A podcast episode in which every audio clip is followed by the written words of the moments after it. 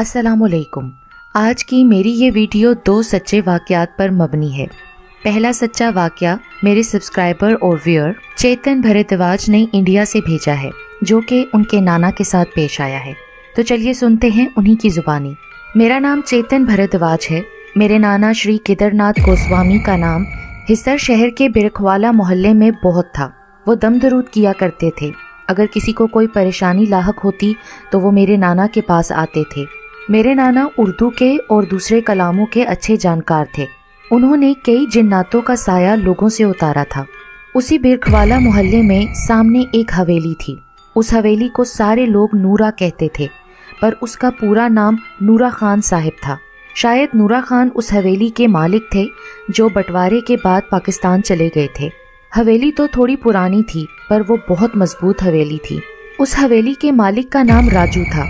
दरअसल हिंदुस्तान और पाकिस्तान के बंटवारे के बाद जब राजू का परिवार हिंदुस्तान आया तो उन्हें वो हवेली सरकार की तरफ से अलॉट की गई थी, क्योंकि पाकिस्तान में उनका एक बहुत अच्छा कारोबार और ज़मीनों जायदाद थी।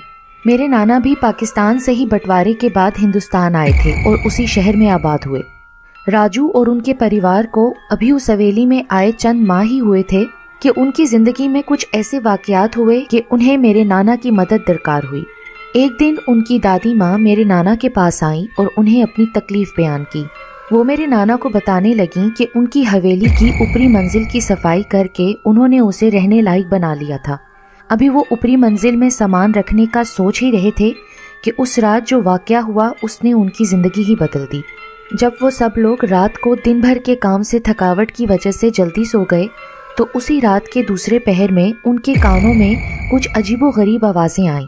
जिस मोहल्ले में वो रहते थे वो तकरीबन सुनसान ही होता था। इस वजह से उन तेज़ आवाज़ों को सुनकर वो सब डर गए। दरअसल वो आवाज़ें घुंघरों की थीं, जैसे किसी महफिल में कोई रकासा नाच रही हो और उसकी तारीफ में वाह वाह की जा रही हो। पूरा परिवार पसीने से नहा चुका था, पर वो चुपचाप लेटे रहे। सुबह हुई तो सब कुछ पहले जैसा ही था। राजू और उनके घर के मर्द जब अगली सुबह ऊपरी मंजिल पर गए तो उन्होंने वहाँ जो देखा उसे देखकर उनकी आंखें फटी की फटी रह गई। उन्होंने देखा कि ऊपरी मंजिल, जिसमें दो कमरे और सामने बहुत बड़ा आंगन था, कमरे तो बंद थे लेकिन आंगन में चांदी के पीकदान, घुंघरू और गजरे पड़े हुए थे। फूलों के हार चारों तरफ बिखरे पड़े हुए थे। इतना सब सामान देखकर उन्होंने सोचा कि ये सब हम रख लेते हैं ताकि इस गुर्बत के दौर में कुछ माली इमदाद हासिल हो जाए। सो उन्होंने वो सब सामान उठाया और नीचे चले आए। घर की खवातीनों को भेजकर ऊपरी मंजिल की दोबारा से सफाई करवाई गई। रात जब वो परिवार सोया तो पिछली रात की तरह दूसरे पहर में फिर यही आवाज़ें आना शुरू हो गई। इस बार राजू से ना रहा गया और वो सीढ़ियों की तरफ बढ़ गया। अभी उसने कुछ सीढ़ियाँ चढ़ी ही थी कि छुपकर जो देखा उसे देखकर उसके पूरे बदन में खौफ की लहर दौड़ गई। उसने देखा कि दो रकासाएं सुर्ख जोड़े में मदहोश होकर नाच रही हैं और कुछ नवाब जैसे दिखने वाले लोग उनके सामने बैठे हुए हैं और वाह वाह कर रहे हैं और साथ ही उन लड़कियों के ऊपर गजरे फेंक रहे हैं। उन लड़कियों के नाचते हुए घुंघरों की आवाज़ ऐसी थी कि जिससे कान फटे जा रहे थे। ये सब मंजर देखकर तो राजू के होश ही उड़ गए। वो छुपते छुपाते नीचे की तरफ आया। अपने कमरे में जाकर उसने चैन की सांस ली। सुबह फिर जब पूरा परिवार ऊपर गया तो वही सामान देखकर उन्होंने लालच लालच में उसे दोबारा उठा लिया। बहुत खूबसूरत और महंगे घुंघरू, चांदी के पीकदान और काफ़ी कीमती अशिया थीं जो उन्होंने अपने लिए उठा ली। अगली रात दोबारा से यही वाक़या रोनुमा हुआ। राजू की एक छोटी बेटी, जो कि सोलह से सत्रह उम्र की थी, रात के वक्त उसको बाथरूम जाना पड़ा। उनका बाथरूम बरामदा पार करके एक कमरे के पीछे था। नाचने गाने की आवाज़ें उसे सुनाई दे रही थीं, लेकिन चूंकि उसका बाथरूम जाना ज़रूरी था इसीलिए वो उनको अनसुना करके भागकर चली गई। आते हुए जब बेसाख्ता उसकी नज़र ऊपर की तरफ गई तो वो एकदम हैरान हो गई। असल में उस बरामदे के ऊपर एक जाल था, जहाँ से घर में दिन के सामने धूप बरामदे में उतर आती थी। उसने देखा कि जाल के ऊपर एक लड़का हाथ में रेडियो पकड़ कर खड़ा हुआ है और वो नीचे की तरफ देख रहा है। उसका चेहरा बिल्कुल सफ़ेद था और उसने नवाबी कपड़े पहने हुए थे।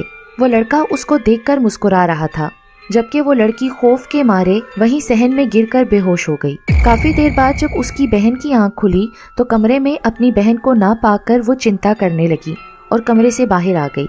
थोड़ा दूर चलने पर जब वो बरामदे में आई तो अपनी बहन को ज़मीन पर बेहोश पड़ा देखकर वो चौंक गई और उसे उठाकर अंदर चली गई। सुबह होने वाली थी और अब वो आवाज़ें भी आना बंद हो गई थीं। सुबह जब घर वालों को इस बारे में पता चला तो वो सब सख्त परेशान हुए। जिस लड़की ने उस नवाबी लड़के को देखा था वो शदीद बुखार में मुब्तला थी। वो सब लोग दोबारा ऊपरी मंजिल में गए तो वहाँ पर कोई लड़की या कोई नवाब मौजूद नहीं था, लेकिन चांदी के घुंघरू, पीकदान और फूल पड़े रहते थे। अब जैसे जैसे वो सामान जो उन्हें ऊपर से मिलता था वो अपने घर में रखते गए, वैसे वैसे पूरे घर में नहुसियत सी छा गई। उनके मवेशी मरने लगे और परिवार के लोग बीमार रहने लगे और घर की रही सही बरकत भी चली गई। इसी बीच उनकी छोटी बेटी जो उस रात बेहोश हुई थी, उसकी हालत मजीद खराब से खराब तर होती गई और एक दिन वो सबको रोता छोड़कर इस दुनिया फ़ानी से कूच कर गई। पहले तो उन लोगों ने अपने घर के बारे में किसी को कुछ नहीं बताया था कि उनके हवेली में इस तरह के वाक़यात हो रहे हैं।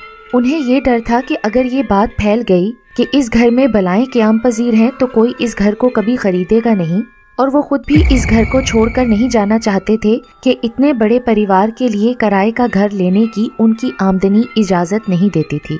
पर अपनी पोती के मौत के बाद उनकी दादी मेरे नाना के पास आईं और रोने लगीं और उस हवेली में बीते जाने वाले वाक़यात के बारे में सब कुछ मेरे नाना को बता दिया।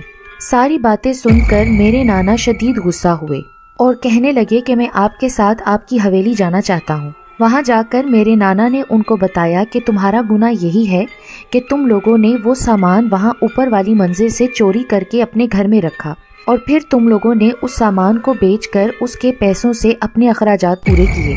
मेरे नाना ने उनको बताया कि असल में तुम लोगों की हवेली की ऊपरी मंजिल में जिन्नातों का डेरा है। अब तुम लोगों के घर में जो मुसीबतें और परेशानियाँ हैं उसकी असल वजह वो सामान है जो तुम लोगों ने चोरी किया है।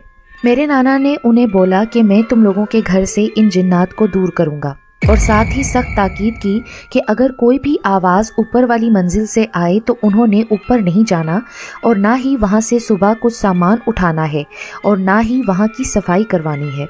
मेरे नाना ने उनको बताया कि उन्हें वहां चालीस दिन के लिए चिल्ला करना होगा। नाना ने वहां चिल्ला शुरू किया और पूरी हवेली में मंतर वाला पानी छिड़कवाया।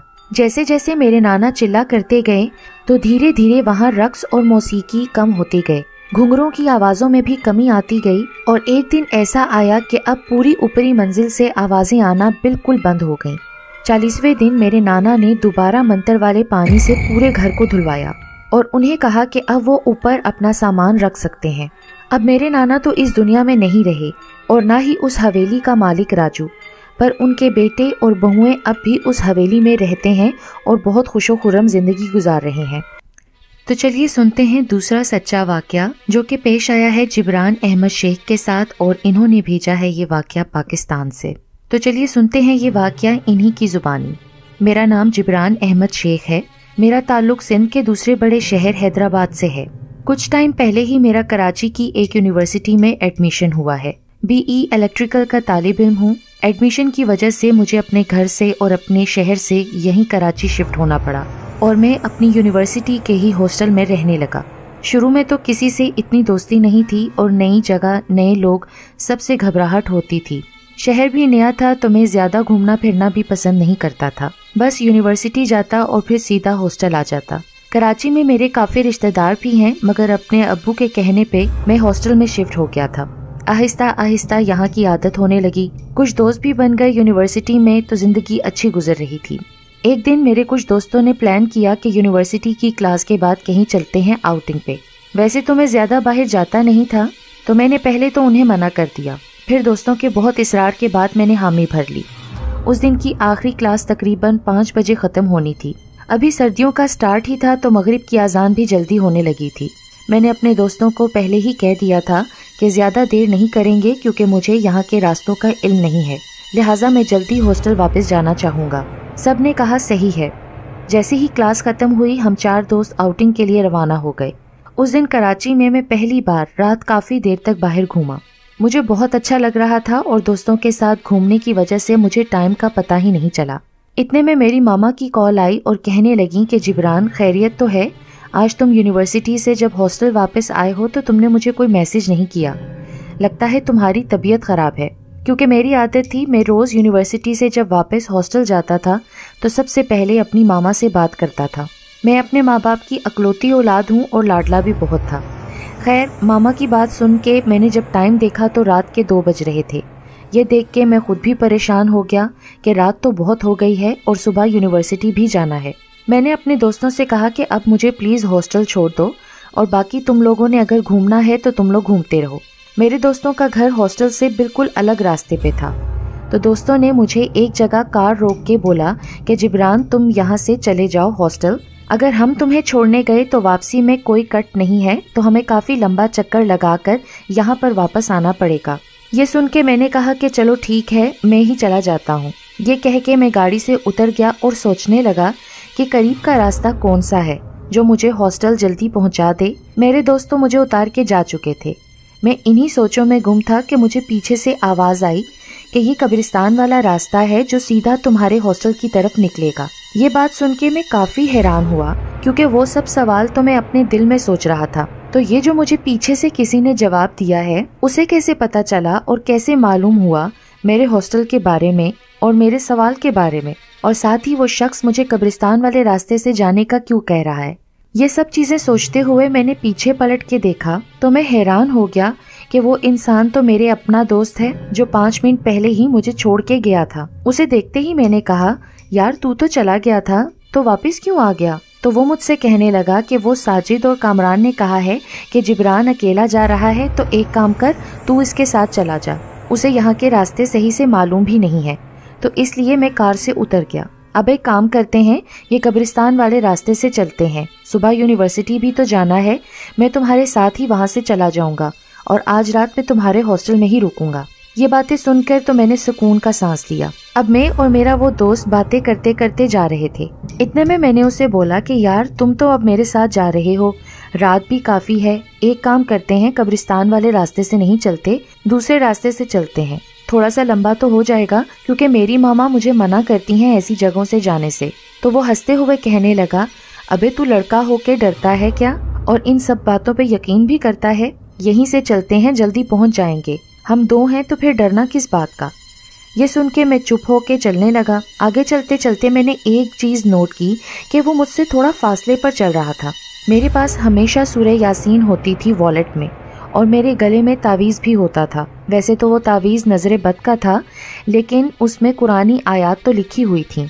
बहरहाल मैं ये चीज़ नोट कर रहा था और ख़ामोश था कि इतने में कब्रिस्तान का गेट भी आ गया। मैं बिल्कुल उसके सामने था कि मेरे जहन में वापस वही बात आई कि जब मैं ये सब दिल में सोच रहा था, मैंने ज़ुबान से बोला भी नहीं था कि मुझे किस रास्ते से जाने चाहिए, तो मेरे इस दोस्त को मेरी सोच के बारे में कैसे पता चला?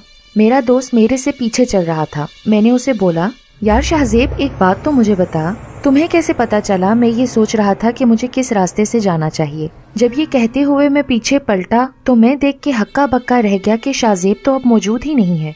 मैं बहुत डर गया और उस वक्त बस मुझे ऐसा लग रहा था कि मैं बेहोश होने वाला हूँ। उसी लम्हे मुझे कब्रिस्तान के अंदर से आवाज़ आई कि जिब्रान, मैं तो अंदर आ गया हूँ, तू कहाँ रह गया है, जल्दी आ जा, हॉस्टल भी जाना है। ये चीज़ सुनकर तो मैं वहाँ से उल्टे पाँव भागा और ये आवाज़ मुझे कब्रिस्तान से तकरीबन एक किलोमीटर दूर तक आती रही कि जिब्रान वापस आ जा, कहाँ जा रहा है। और बस मैं भागते भागते जब थक गया तो गिर गया और शायद बेहोश ही हो गया। बस मुझे इतना याद है कि मैं मेन रोड तक तो पहुँच गया था और वहाँ काफ़ी गाड़ियाँ भी चलती नज़र आ रही थीं। थोड़ी देर बाद मेरी आँख खुली तो कुछ अंकल मेरे मुँह पे पानी डाल रहे थे और कह रहे थे कि बेटा क्या हुआ है, और उनमें से ही एक अंकल मुझे हॉस्पिटल भी ले गए कि तुम्हें तो बहुत तेज़ बुखार लग रहा है। उस दिन के बाद मेरा बुखार पूरे पंद्रह दिन के बाद उतरा। मेरी हालत भी बहुत ख़राब हो गई थी। मुझे बहुत से मौलाना साहब को भी दिखाया गया, जो भी मुझे देखता वो यही कहता कि इसे बहुत बुरी चीज़ की नज़र लगी है, और अगर उस दिन इसके गले में ये तावीज़ और उसके पास सूरह यासीन ना होती तो शायद ये आज ज़िंदा ही ना होता। कहते हैं कि अल्लाह के कलाम में बहुत ताकत होती है, इसी अल्लाह के कलाम ने उस दिन मेरी हिफाजत की। इस बात को अब एक साल हो गया है और मेरा यूनिवर्सिटी में फ़ाइनल ईयर चल रहा है, मगर उस वाक़े के बाद मैं कभी भी रात के वक्त बाहर नहीं गया, और अगर कहीं जाना पड़ भी जाए तो वो सब चीज़ें मेरे जहन में आना शुरू हो जाती हैं और मेरे जिस्म में खौफ की लहर दौड़ा जाती है।